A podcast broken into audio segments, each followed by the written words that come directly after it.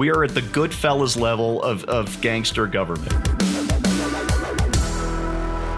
Inflation is when you've got too many dollars chasing too few goods. And so the way you beat inflation, follow me closely here, is to print up a bunch of money you don't have while reducing the supply of goods through a lot of regulations. Well, it is if you're a Democrat. hey, everybody, I'm Steve Green with Bill Whittle and Scott Ott, and this is Right Angle. And it's brought to you by the members at BillWhittle.com. And you know, you could become one of those members. You just go to BillWhittle.com, hit join now, or maybe just make a, a one time donation. Tip us a buck or two if you really like the segment. But even if you don't want to do that, click the little thumbs up, click the notification, give us five stars, whatever it is that generates a, a little algorithmic buzz. It really helps us. All right. With that said, uh, gentlemen, you've heard of the Inflation Reduction Act. The Senate passed it Sunday. Uh, oh man, and they pulled out all the stops to get this thing done. Uh, they, they, they, uh, Chuck Schumer, the majority leader, he eliminated the COVID uh, uh, restrictions on the Senate so they could get everybody in there without having to pass any tests or anything like that. Uh, they went all day and all night and all the next day, and all these amendments were were shot down so they could just get this thing passed. And they finally get the thing passed. Joe Manchin and Kyrsten Sinema sold their souls, by the way, for this.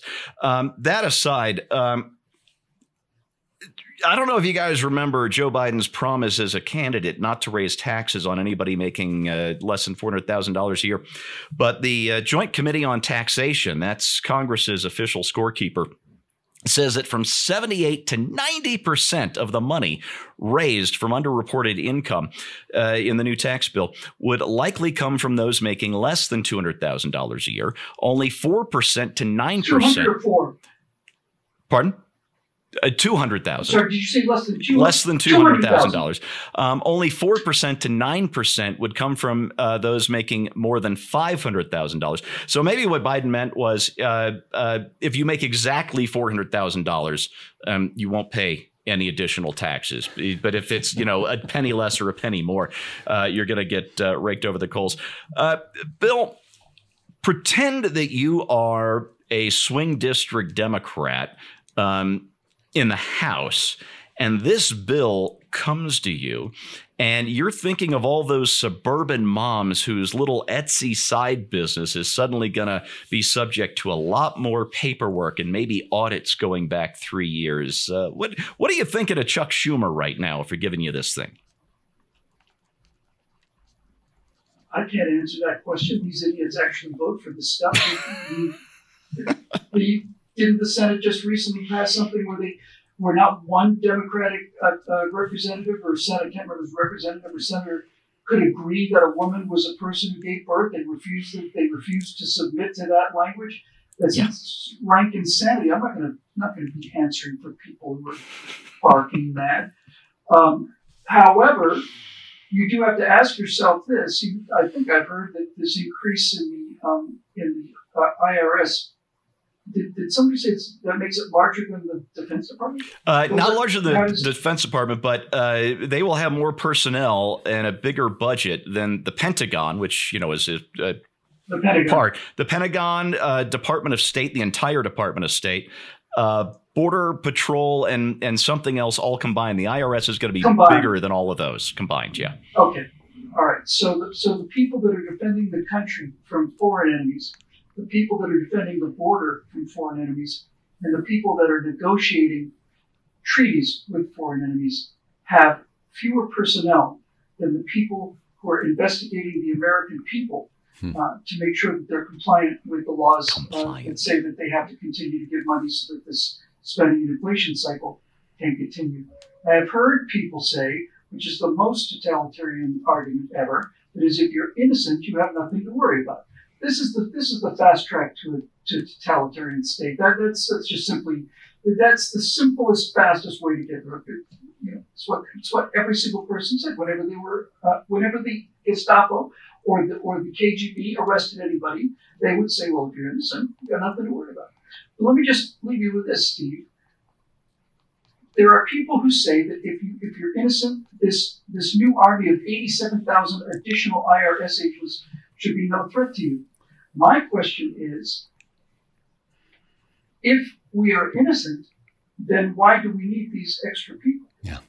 In other words, in other words, they are saying, well, you shouldn't have anything to worry about because you're an honest citizen. And yet they're not treating us as a nation of honest citizens. They're doing precisely the opposite. They are treating us as criminals because they are adding 87,000 enforcers with unlimited power and no restrictions on that power, arbitrary power, you know, as well as I do, how many times they've tested this. They'll, they'll send out a tax return to be filled out by 15 different uh, agents, and, and, and 15 different IRS people will come back with 15 different numbers. Yep. So this is this is a threat, and, and it is a direct threat, and it's a, and it's a it's a clear threat. And if the Republicans cannot win with this, then then I just then I'm gonna just I'm just I'm just gonna go up into the mountains and come down with a long white flowing beard and a, fiery staff to burn the whole thing down. and we'll have deserved it at that point. Jeez, I love this end of the world stuff. Not really. Oh, I miss the 80s. All right, uh, Scott, let's go to you. And uh, uh, one of my favorite internet writers going way back to even before I started blogging back in 2002. Mickey Kaus. Mickey Kaus is my kind of Democrat. We can disagree all day long on policy, but when it comes down to it, Mickey agrees that uh, on little things like due process and freedom of speech, real foundational American principles. And that's that's a kind of old school Democrat that I miss. And Mickey tweeted the other day that uh, talking about the Inflation Reduction Act, or since it doesn't actually reduce inflation, the uh, Tax and Spend and Regulate Act, I, I, like to call it. By the way, Bernie Sanders says it doesn't do anything to reduce inflation. So there you go. He voted for it anyway. Uh, Mickey wrote, as far as I can see, the only actual goodies for voters, because, you know, a bill like this is usually stuff full of goodies, um, and that don't involve climate change or keeping something like ACA subsidies that voters already have. Uh, so the only goodies are a $2,000 cap on Medicare drug copay, and Medicare will have the power to negotiate prices on 20 different drugs. Um, so, Scott, if you're a voter going into November and you've been told that the Democrats, against all Republican opposition, have passed this Inflation Reduction Act that A, didn't reduce inflation, and B, didn't put any extra money in your pocket, what are you thinking of the Democrats? Well, yeah, and this is the problem with these omnibus uh, bills: is you pile a whole bunch of stuff into one bill because you want to see if you can get the unsavory things through. Um, and yeah. if you put them, you tie those to things that are essential in some way, then then people will hold their noses and vote for something that they otherwise wouldn't have done if it had to stand alone. Which is why a bill should have to stand alone on its own merits. Every discrete aspect of this should have to have an up or down vote on it. Um, and then you know the other the other game that they play is you know calling the bill the strawberry pop tarts bill. Well, who's against strawberry pop tarts? Everybody loves those. And so, you know, it's like, oh yeah, inflation reduction. What do we want? Inflation reduction. When do we want it? I don't know. When when would that ever happen? so the problem with all of this is that when you throw everything together like that, then there's no way to measure how successful it is except at the pump except at the paycheck, except at the grocery store. And that's how real people measure things. When they go and they see that the price that they were paying for eggs is higher than it used to be, that's a metric. That is something that they that's tangible. That's something they understand. And that's the kind of thing that they vote on, not the good intentions of whoever's writing these omnibus bills.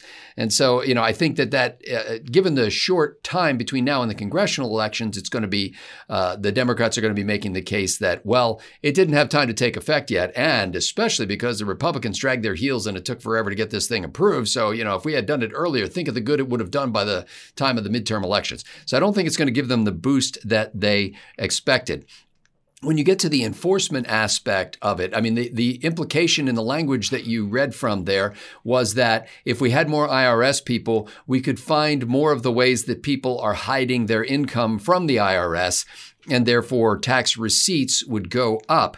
Um, and the reason why that's going to fall disproportionately on people who make lower amounts of money is because corporations and wealthy people do two things. Number one, they fight. and they can afford to fight. And so if they're audited, they can bring to bear an, a, an army of attorneys and accountants who will justify what they've done. But number two, which really should have been number one, in advance, they vet the things that they're doing so that they know that they fall within the letter of the law. So it's really hard to catch the wealthy or the corporate people in doing something that violates the law like this because they spend a lot of money up front to make sure they're not violating the law, uh, you know, with the exception of a, f- a few bad actors out there. So it's better to go after the little guy because the little guy doesn't have the team up front to make sure that he's dotting all the I's and crossing all the T's properly in advance, and he doesn't have the resources or the will to fight it if he gets audited. Audited. And it seems to me like the Biden administration somehow thinks that the way to deal with inflation is to go out there and find out if there are some people who are sending money speeding around the economy, passing from hand to hand, adding value at every stage, blessing people everywhere it goes, and put a stop to that because we want to make sure that people aren't doing anything that would benefit the economy and thereby somehow we can avoid a recession and reduce inflation. Yeah, this uh, this whole idea. I'm going to go off on a little tangent here. This whole idea of taxing uh, items that people sell, use just as as income strikes me as an absolute absurdity. Because whether you're selling an old DVD box set on eBay or a used car on uh, CarMax, whatever it's called, what you are doing is you are selling a depreciating asset at a loss. And yet, Uncle Sam's going to tax that as regular income because, well, they've got the uh, the Goodfellas method of government. You know, f you, pay me. That's uh, that's where well, we you are also, right now. You you bought them in the first place with money that had already been taxed, and you paid a sales tax on it in many cases. Yeah. Precisely. So now you're going to have to turn around and sell it and declare that as income. It's like how many times do you want me to pay tax on the same item? Every single time, Scott, F you, pay me. We are at the good Goodfellas level of, of gangster government here. Uh, you know what? I don't even have a big close here. Scott and Bill were just so thorough. They could have said almost everything I, I, I might have wanted to say. Um, I will say this, though. You know, voters get angry and throw Republicans out of office when Republicans get into office and then don't do the things they promised to do. Voters get angry and throw Democrats out of office when Democrats get into office and do exactly what they said they were going to do. And they've been doing it to us for a year and a half now. It's time to kick them out. Vote in November. All right. There's your right angle on that. I'm mad as right now. All right. Thanks for watching. I'll see you next time.